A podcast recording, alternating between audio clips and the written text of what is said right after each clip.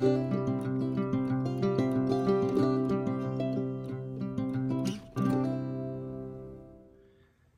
folks, I'm Pastor Eric Tritten from Gloria Dei Lutheran Church in Hudson, Ohio, where it is starting to look a lot like winter out there and feel a lot like it too. And this, uh, this is a weekly word where we are talking about beauty. And uh, beauty is, it's part of God's design for life in this world.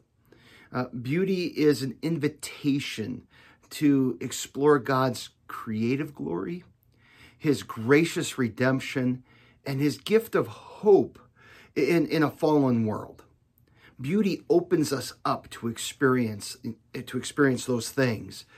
Uh, previously, we talked about the goodness of God's creation and, and how that stands against our experience of a world that is subjected to the curse of, uh, of decay, and that decay comes into the world because of our sin.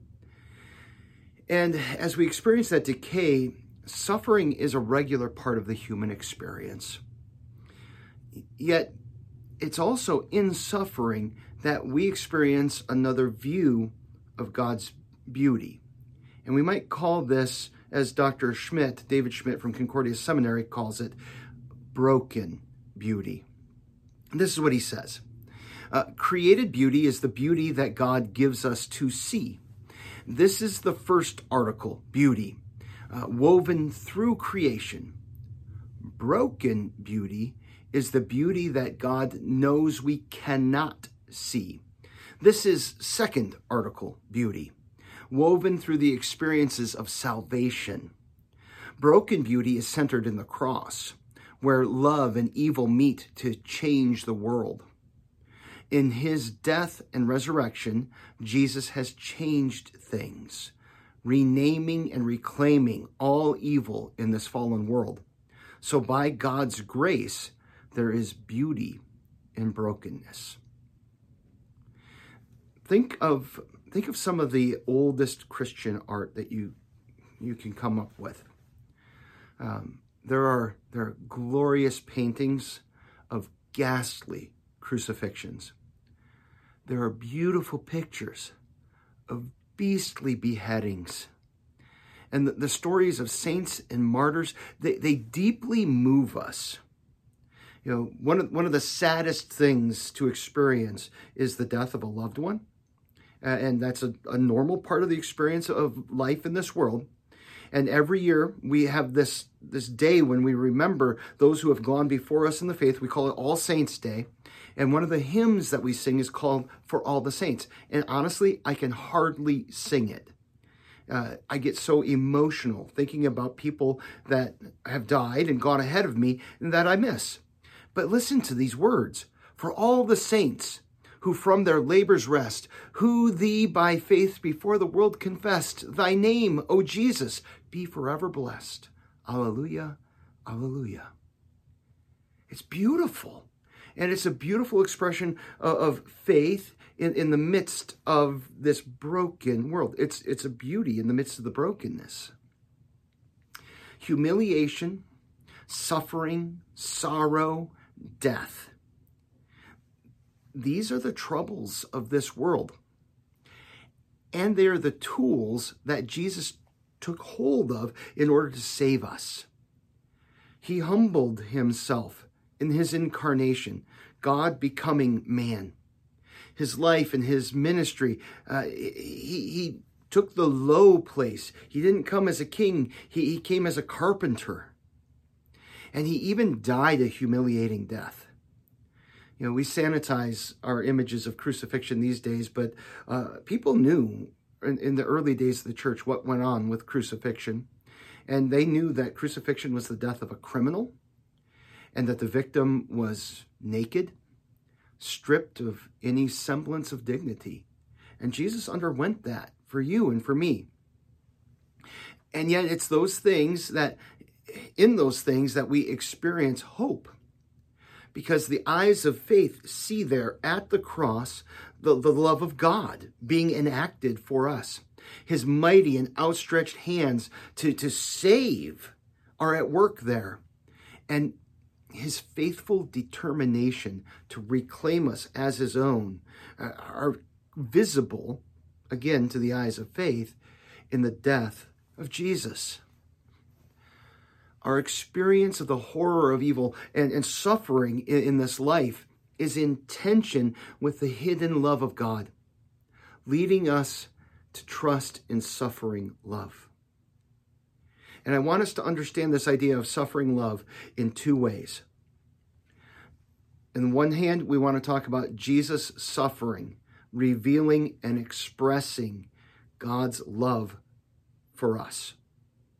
It's there in his suffering that, that we really know God's love. And if you ever doubt that, that God loves you, all you have to do is look at the cross and see what Jesus was willing to do in order to redeem and reclaim you, to know his love in your life.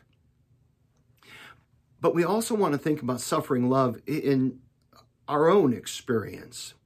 Uh, we can think of suffering love as uh, lo- the lovingly way that we suffer the evils of this world, the indignities of this life as we await our salvation, holding on to Christ's promises by faith. We make two critical mistakes when we, uh, on the one hand, uh, explain away the, the suffering uh, in this world as either deserved or just part of God's plan. Um, and so you just kind of, eh, uh, or on the other hand, we ignore the, the real and apparent suffering uh, of life without pointing the sufferer to God's love and mercy in, in the middle of their sorrows. I think of a young woman that I knew. Um, we'll call her Sally. Uh, and Sally was diagnosed with breast cancer, and that cancer tore her apart. Sally lost her hair. She lost her breasts. Uh, she was sick from chemo and radiation. She could hardly function. She couldn't support her husband. Her children had to work to take care of her. And, and those are not small losses when you think about it. Each of those losses, they, they struck at her identity, her identity as a woman, as a wife, as a mother, and in some ways, even, even her own personhood. And I talked with her about that experience.